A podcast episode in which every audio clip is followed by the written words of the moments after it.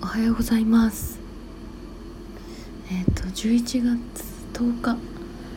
何曜日だろう。6時台でございます。皆様いかがお過ごしでしょうか。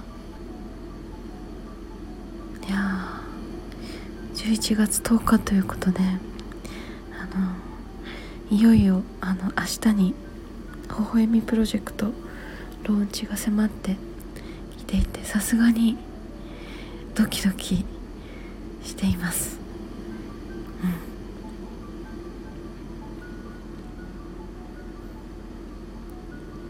うん。いや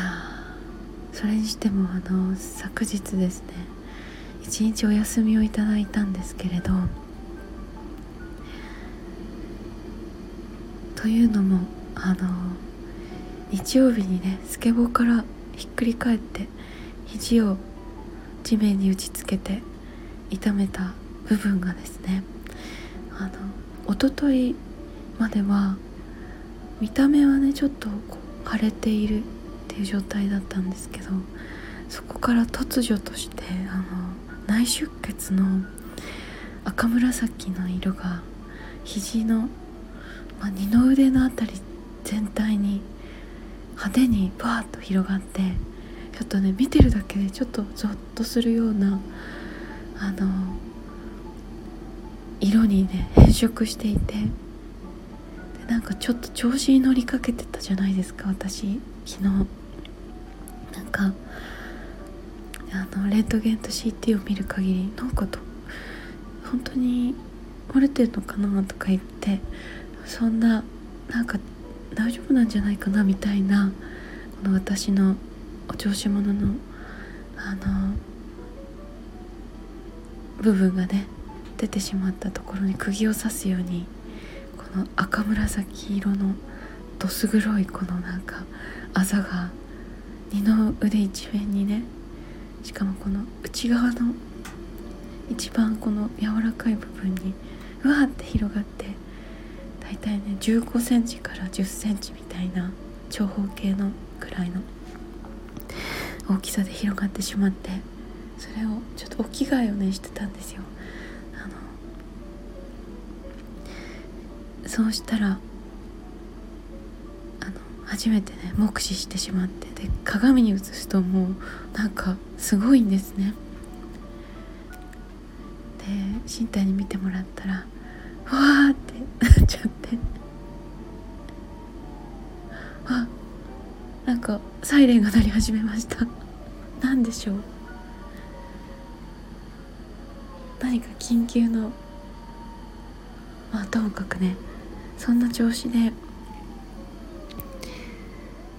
あこれはちょっと調子に乗ってはいけないやつだと思い静かにしますってまた宣言して私は昨日はお休みをいただきましてただあのちょっとね最近すごい根を詰めていろいろやっていったので私たちがね行きつけの大好きなお寿司屋さんでランチを食べて。あの仙台駅にくっついているねカウンターで立って食べるお寿司なんですけどなんか新幹線に乗ったり降りたりする人たちがよくねそこでつまんでいて私も東京に住んでた時は仙台にね帰省する時はまず新幹線で着いたらそこでどんなにねなんか駅弁食べていたとしてもちょっとつまむんですね。もう本当に美味しくてそこでねちょっと昨日もつまんできたんですけどいや幸せでした。なんかね昨日店長さんと熊谷さんっていうね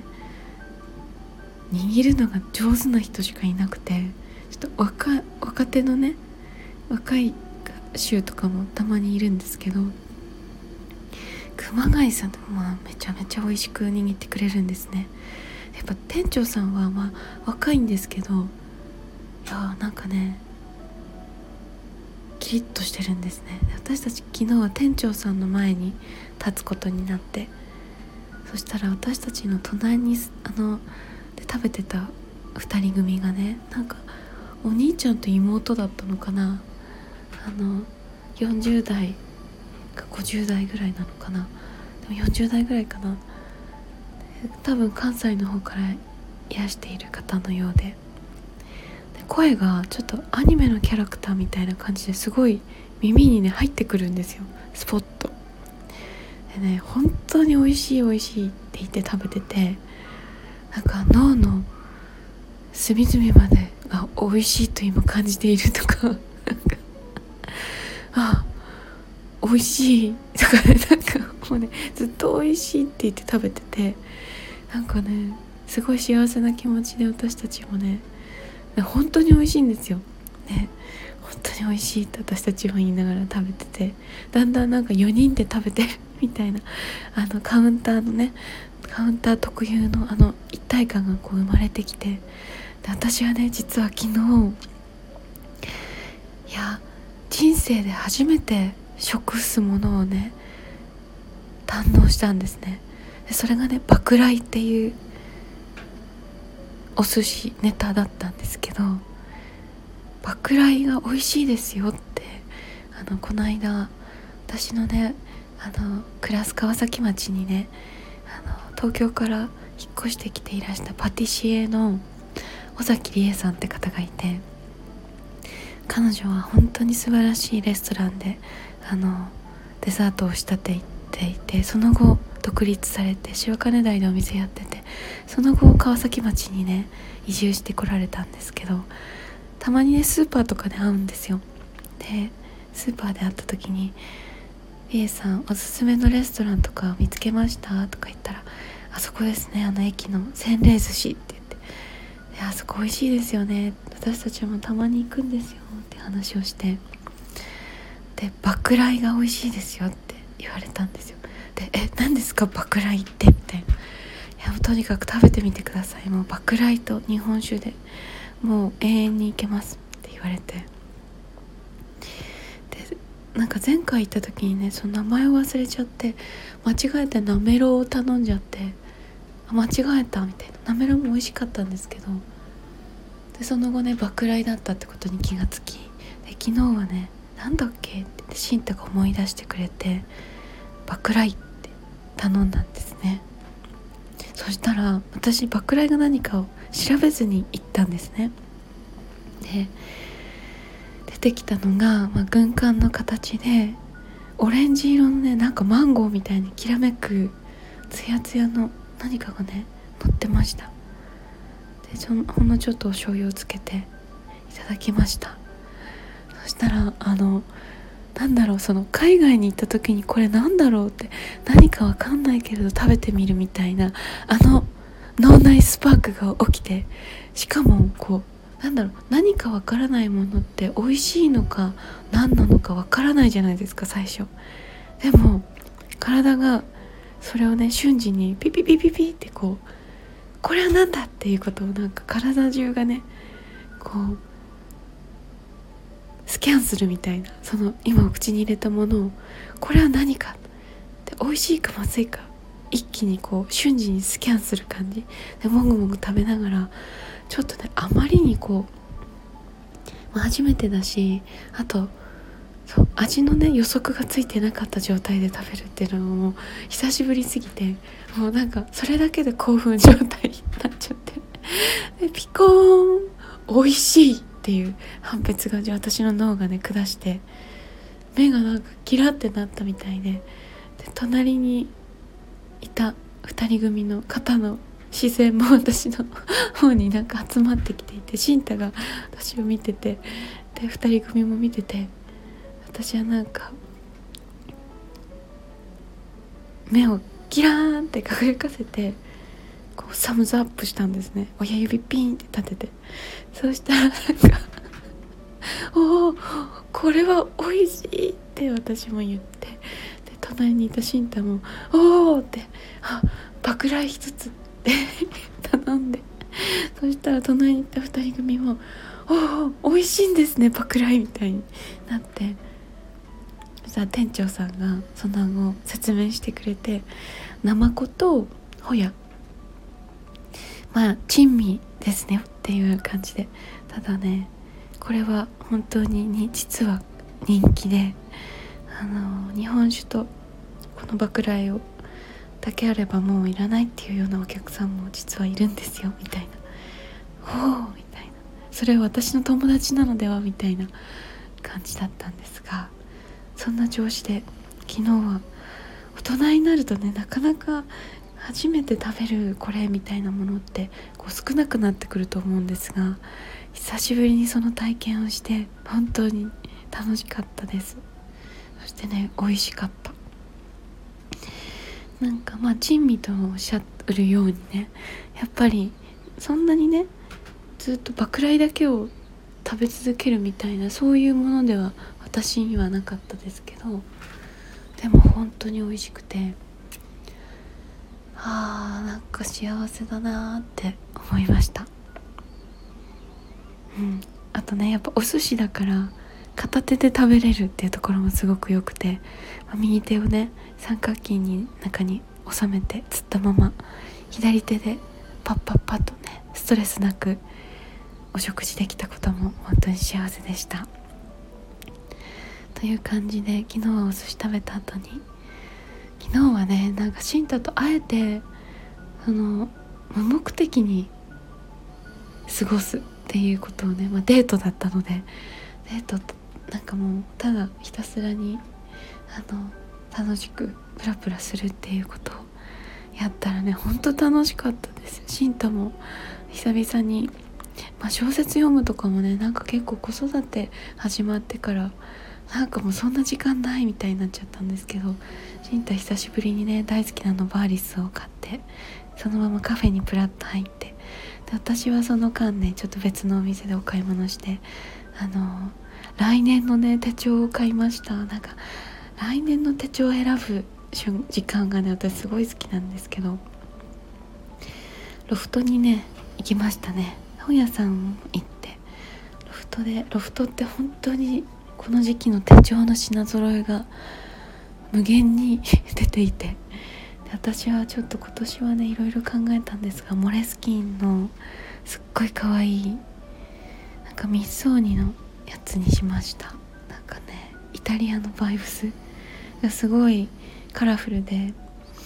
なんかすごい綺麗なのであのちょっと今までで一番気に入っちゃったかもしれない手帳をゲットしました。ということでねなんかほんと明日から微笑みプロジェクトアーファン始まるのでなんかね明日からちょっと私は来年のことが始まるなっていう気持ちがあったのでこのタイミングで来年の手帳をねゲットできたのすごい嬉しかったです。もう早速あの消えるペンでフリクションペンで来年の予定をね書き書き書き込んでいます。フリクションペンで書き込むことですごく安心感を持ってねいろいろあの大雑把な計画が立てられるので変わったらねすぐ消せますしなんかすごくいい感じで今やります。うん。あということで明日11月11日から「微笑みプロジェクト」スタートです。えっと私たちがね来年あのスタジオ入りしてバンドメンバーと一緒にレコーディングしたいっていう夢とネパールで微笑みの MV を撮りたいっていうミュージックビデオを撮りたいっていうあのその目標をね叶えるべくアートファンディング行います。で私たちのアートのプロジェクトに参加していただくことであの資金調達をしてあの皆様に楽しんでいただきながら私たちもあの自分たちの夢を叶えていきたいなと思っています。で微笑みプロジェクト何度かねこのラジオで概要をお伝えしていますがあのもう一度お伝えするとえっと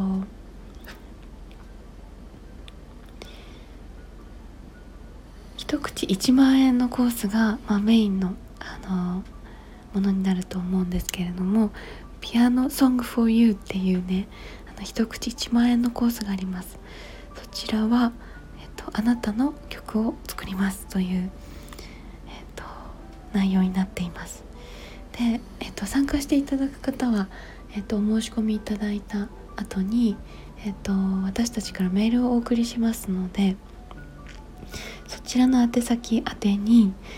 えーと、曲のインスピレーションとなるようなインスピレーションの種を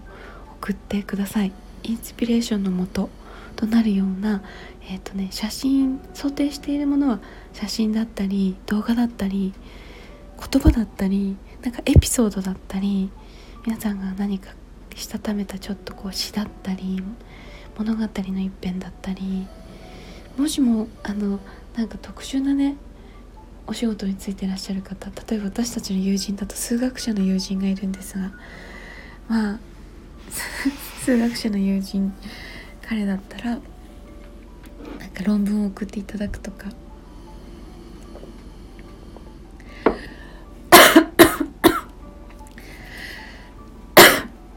ねそのそのね数学者の北斗さんっていうんですけど私たち彼のことをね時折思い出すんですよね。で彼ってね本当に今地球上にいる最先端の数学の本当に一番端っこにいる最先端の方なんですけどからね彼が書いている論文って地球上に今10人ぐらいしか読める人がいないそうなんですよ。で彼のその先生たちなんて地球上に読める人が自分しかいないみたいな自分とその一緒に共同研究してるもう一人のパートナー2人しかいないとかねそういう状態で研究をなさっててなんかね彼らの生きている世界って今この地球なんだけれども時間軸が違うなって思ったんですよね。今これから生まれてくる新たな命たちが読めるようやく読めるもしくは100年後とかにそのねさまざまなこう発展を経てこうようやく100人ぐらいが読めるようになるとかね だから生きているこの時間軸がすごく長い気がしていて彼らが生み出すものが今現存する人間には読めないけれども未来に生きていく人間が読んでくれるかもしれないみたいななんかねドキドキするんですよね。だから私は結構そういう気持ちで音楽を作るようになったのは彼の存在がね結構大きくてなんかその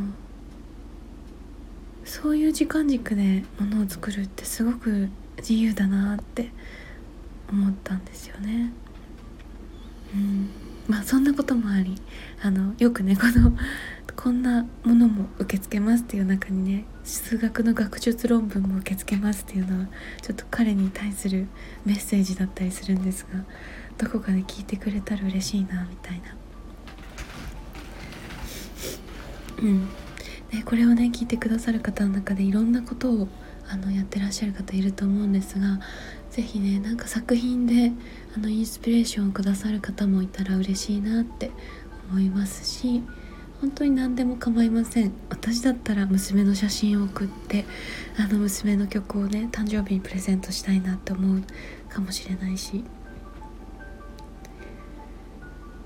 うん。あそうそう。昨日この間もねその最近 UFO のね映像を動画に収められたので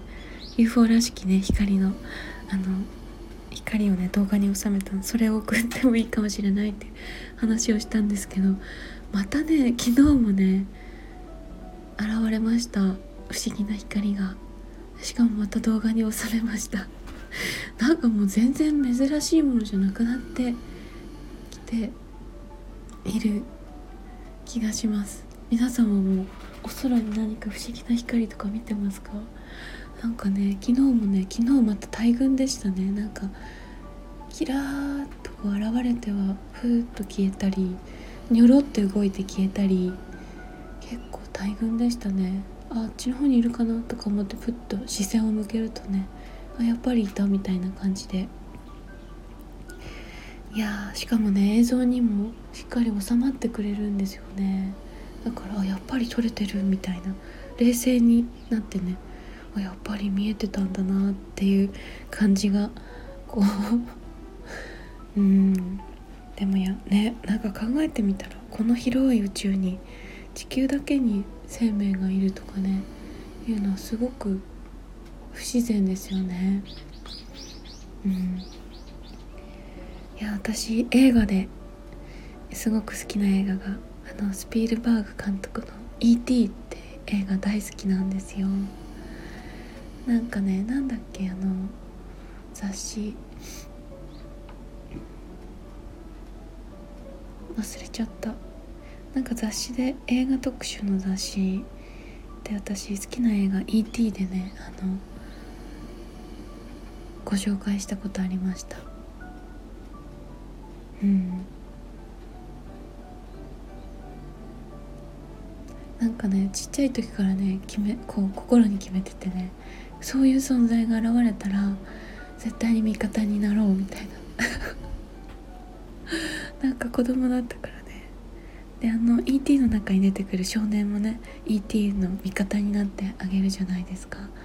すごいね嬉しいなんか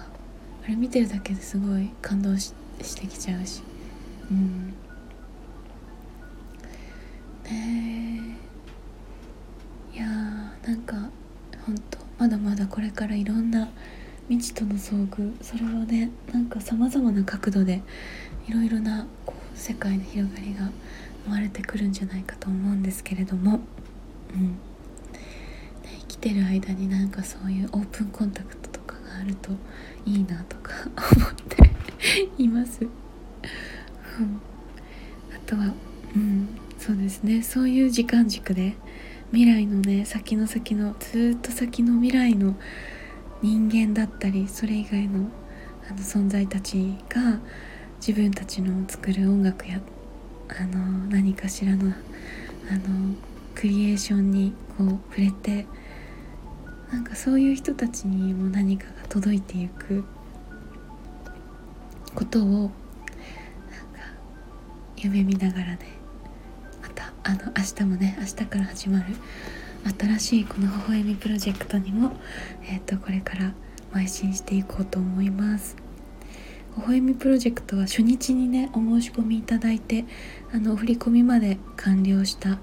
方にはすごくいろんなね特典がついてますので是非ホームページチェックしてみてください。さあというわけで今日は、うん、このぐらいでまた朝ごはんを作って一日をスタートしたいなと思います。あそうだ昨日ねあの本屋さんをプラッと入って私は新太は小説を買ったんですが私はね石の本をね買ってすごく嬉しかった。と石のことがすごく気になっていてあの私肘をぶつけた後におじいちゃんが大事にしていた巨大なローズクォーツにもう本当にめちゃめちゃ大きいんですけど多分10キロぐらいあると思うんですけどそのローズクォーツに肘をねこうくっつけて冷やして気持ちよかったって話をしたと思うんですがなんか石をねちょっとすごく興味があってでこれからもしかしたらちょっとあの石を使ったあのちょっとしたものをね作り始めるかもしれませんあの。今もねすでにあの私がやってるオーガニックコスメラリトプールっていうブランドで CBD を配合したあのルームフレグランスを作ってるんですけどそちらにはね実は小さなローズクォーツがね入ってるんですねでそんな感じですでに石をね使ったアイテムってあるんですけれどなんかここから少しねもっとちょっといろいろ知りたいなっていうところがあってこれからいろいろね勉強していきたいなと思っているんです。うん、ということでちょっと今日は今日もね少し体を休めつつ